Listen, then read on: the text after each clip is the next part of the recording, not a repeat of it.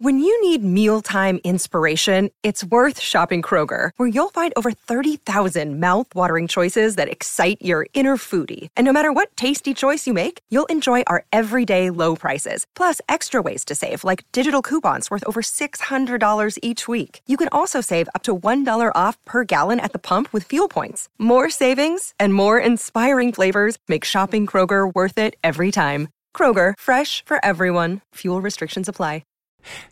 Tra pochi giorni finalmente uscirà il mio nuovo libro I racconti della vera nuova carne e sono veramente felice e non vedo l'ora di farvelo arrivare tra le mani, ma nel frattempo ho ricevuto molte domande che recitano più o meno così. Rick, ma perché stavolta narrativa horror e non un altro saggio? Che è un po' come chiedere ma perché fai bungee jumping e non ornitologia? Una domanda sicuramente interessante che cercheremo di sviscerare quest'oggi e a cui troveremo risposta forse come sempre, dopo la sigla. Daily Cogito, il podcast di Rick Dufer ogni mattina alle 7. L'unica dipendenza che ti rende indipendente.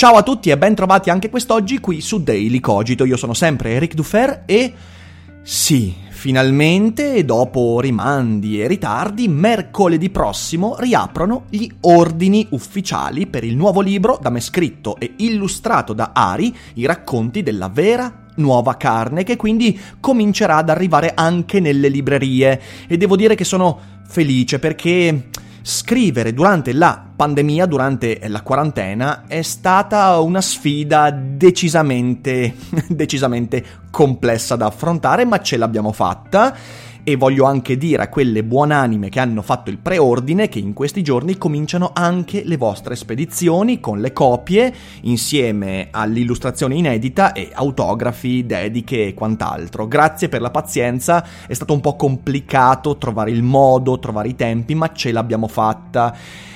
Eh sì, è un racconto, anzi è una raccolta di racconti horror. E questa cosa, per molti, è un po' strana, sì perché tanti sono rimasti stupiti quando abbiamo annunciato ancora a marzo questo libro. In fin dei conti, negli ultimi tre anni io mi sono fatto conoscere attraverso i saggi. Ho scritto e pubblicato quasi esclusivamente saggistica fra riviste, articoli, contributi e libri, soprattutto Spinoza e Popcorn e L'elogio dell'idiozia. Dobbiamo partire da un presupposto importante. Saggistica e narrativa sono due metodi espressivi completamente diversi che si somigliano solo incidentalmente. E lo so che molti lì fuori, me compreso, quando si approcciano alla pagina bianca, hanno sempre questo dubbio. Ma cos'è che scrivo? Scrivo un racconto, un saggio? Sì, perché in fin dei conti i linguaggi si somigliano, partono tutti da pagina bianca eh, e vanno avanti con delle paroline e poi nelle differenze hanno incidentali somiglianze. Perciò quello che vorrei fare oggi è raccontare intanto qual è il mio approccio creativo a questi due linguaggi e magari dare qualche indizio per costruire una mappa mentale e far capire lì fuori a chi è in dubbio davanti alla pagina bianca e vuole esprimere qualcosa quando è preferibile scrivere qualcosa di saggistica, quando invece è preferibile scrivere un racconto, un romanzo. E quindi direi di partire, ovviamente con un presupposto. Io, per quanto sia difficile vederlo eh, sulla base di quello che ho pubblicato ultimamente, io sono nato con la narrativa principalmente horror. Sì, perché ho cominciato a 12 anni con un blog e ho cominciato dopo aver incontrato quell'autore straordinario che è Clive Barker, con le stelle della morte, con i libri di sangue, io l'ho amato. E quando ho letto, in tenera età, quindi danneggiando molto il mio cervello, i risultati li vediamo oggi, quando ho incontrato quei, quei racconti bellissimi, è stata una folgorazione. Ho trovato una ricchezza linguistica, contenutistica, una montagna di idee che mi hanno ispirato fortissimamente e io a 12 anni ho cominciato con un blog aperto sulla piattaforma Il Cannocchiale e ho cominciato a pubblicare a fiume racconti con l'intento di spaventarmi e spaventare chi leggesse. Ho pubblicato quindi racconti per anni e anni su forum, chat pubbliche. Io benedico ancora l'aver scoperto le chat pubbliche di WinMX. Sì, quando lo dico mi sento un boomer, ma sappiate che c'erano delle chat meravigliose in cui si pubblicavano racconti e quei racconti venivano eh, riscritti, modificati, commentati da tanti sconosciuti, scrivendone centinaia, soprattutto racconti horror, anche molta fantascienza e un po' d'altro. Ed è stato molto prezioso perché in quel periodo ho ricevuto una montagna di feedback e la grandissima parte dei feedback era negativa. Cioè c'era una montagna di sconosciuti pronti a dirmi che questo racconto fa cagare, questa riga non va bene, questo personaggio è totalmente non credibile, questo avvenimento è slegato dal resto, la coerenza interna fa schifo e via dicendo. E all'inizio è doloroso, non è facile, ma è stata una delle lezioni più importanti della mia vita. Infatti io il consiglio che do sempre a chiunque voglia migliorare nella scrittura è trova un feedback al di fuori di quelli che ti vogliono bene, perché quando fai leggere un racconto a tua mamma, tua sorella, la tua ragazza, tuo padre, eh, il tuo ragazzo e via dicendo, loro ti diranno sempre invariabilmente sei il nuovo Dostoevsky, perché non vogliono ferire i tuoi sentimenti. E invece se pubblichi devi farti ferire i sentimenti. Se non vuoi farti ferire i sentimenti, non solo non crescerai mai nella narrativa, ma è meglio che tu faccia altro. In effetti, se non vuoi farti ferire i sentimenti, non vedo come tu possa restare in vita, ma quello è un altro discorso. Ora, per anni e anni ho scritto una montagna di narrativa e io ancora oggi mi considero, prima di qualsiasi altra cosa, un narratore e capirete anche alla fine perché.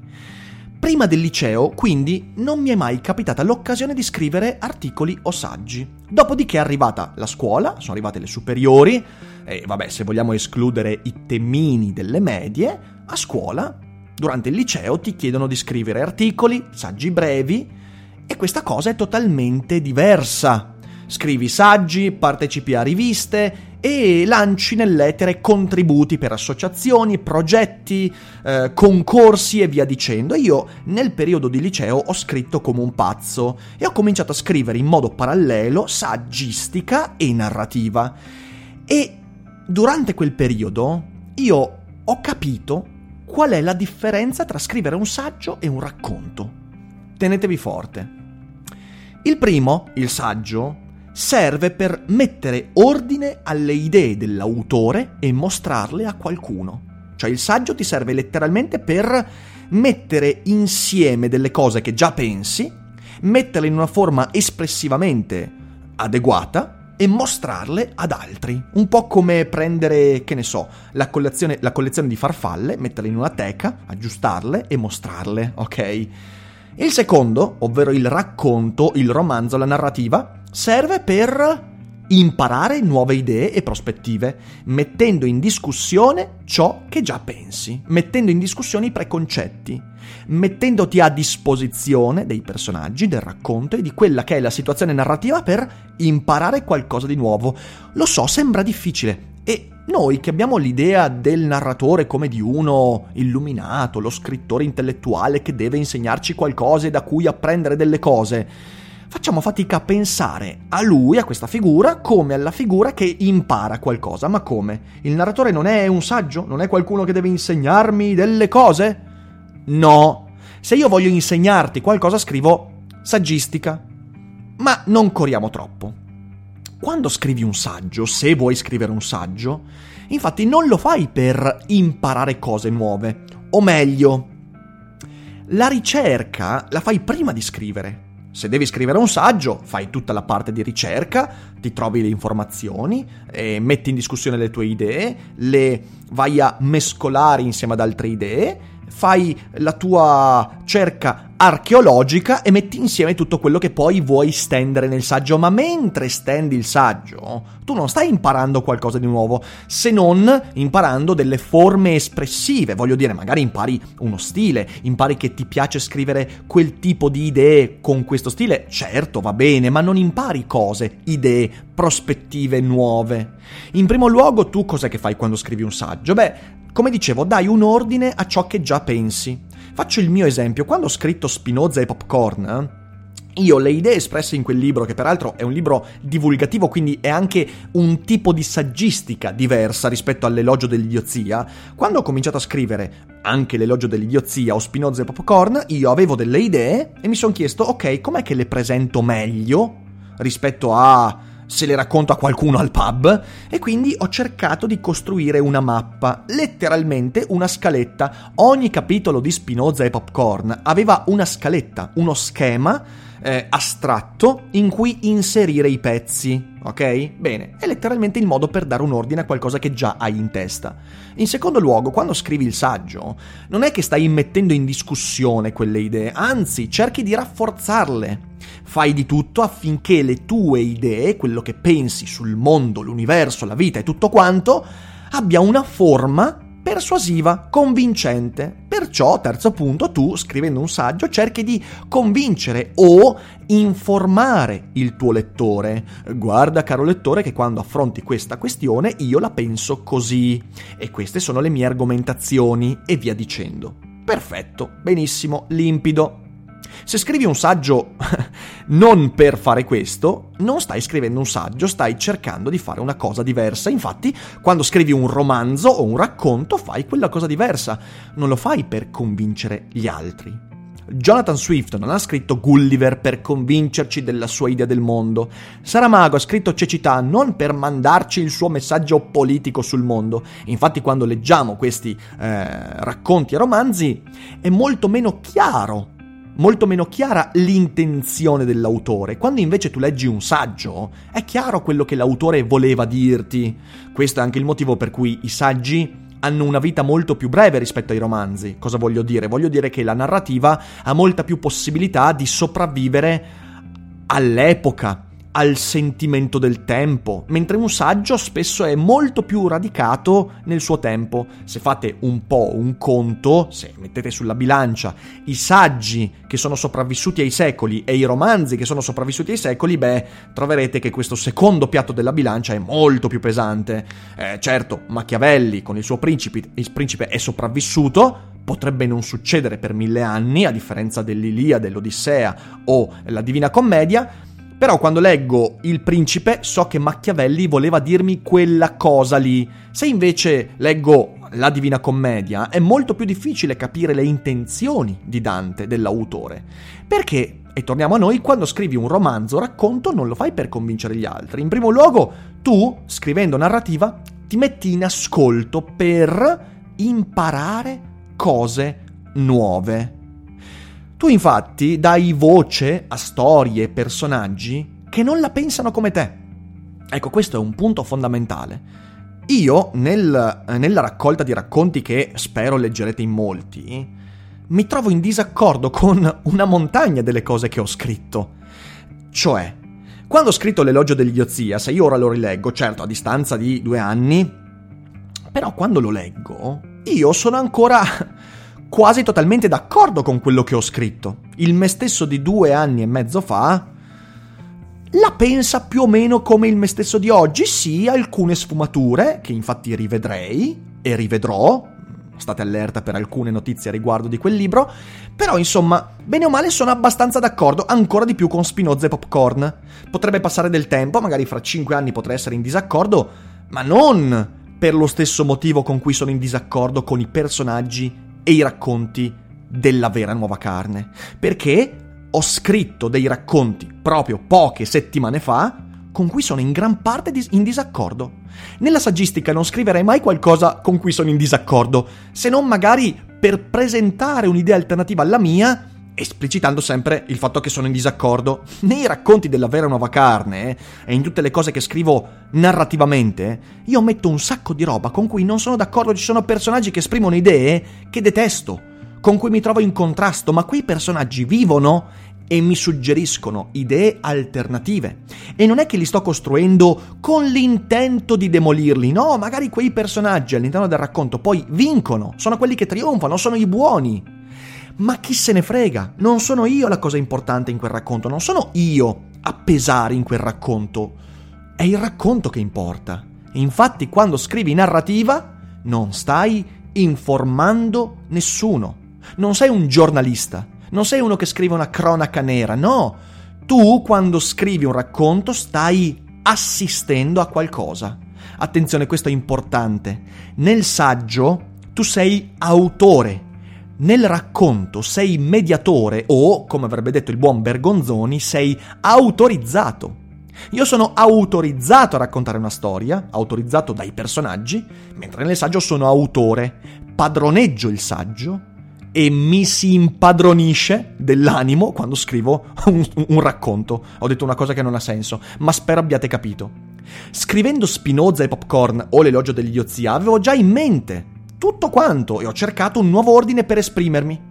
Scrivendo i racconti della vera nuova carne e scrivendo i romanzi che in futuro pubblicherò perché io, eh, insomma, l'intento è quello di tornare al romanzo molto presto, scrivendo i racconti, dicevo, non avevo in mente nulla, niente di niente, pagina bianca, avevo in mente delle vaghe situazioni, delle ambientazioni, delle occasioni narrative che peraltro sono state stravolte durante la stesura, cosa che con un saggio non avviene. Nulla viene davvero stravolto dell'idea narrativa iniziale, anzi dell'idea espressiva iniziale. Nel racconto invece sì, tu puoi partire da un punto e durante la stesura capire che devi stravolgere tutta l'idea iniziale.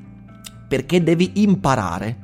Io sapevo, quando ho cominciato a scrivere i racconti, che mi volevo spaventare e che volevo di conseguenza spaventare e ho lasciato che fossero le storie a spaventarmi e posso assicurarvi che durante la stesura sono arrivato a dei momenti in cui leggevo e dicevo ma che cazzo è appena successo?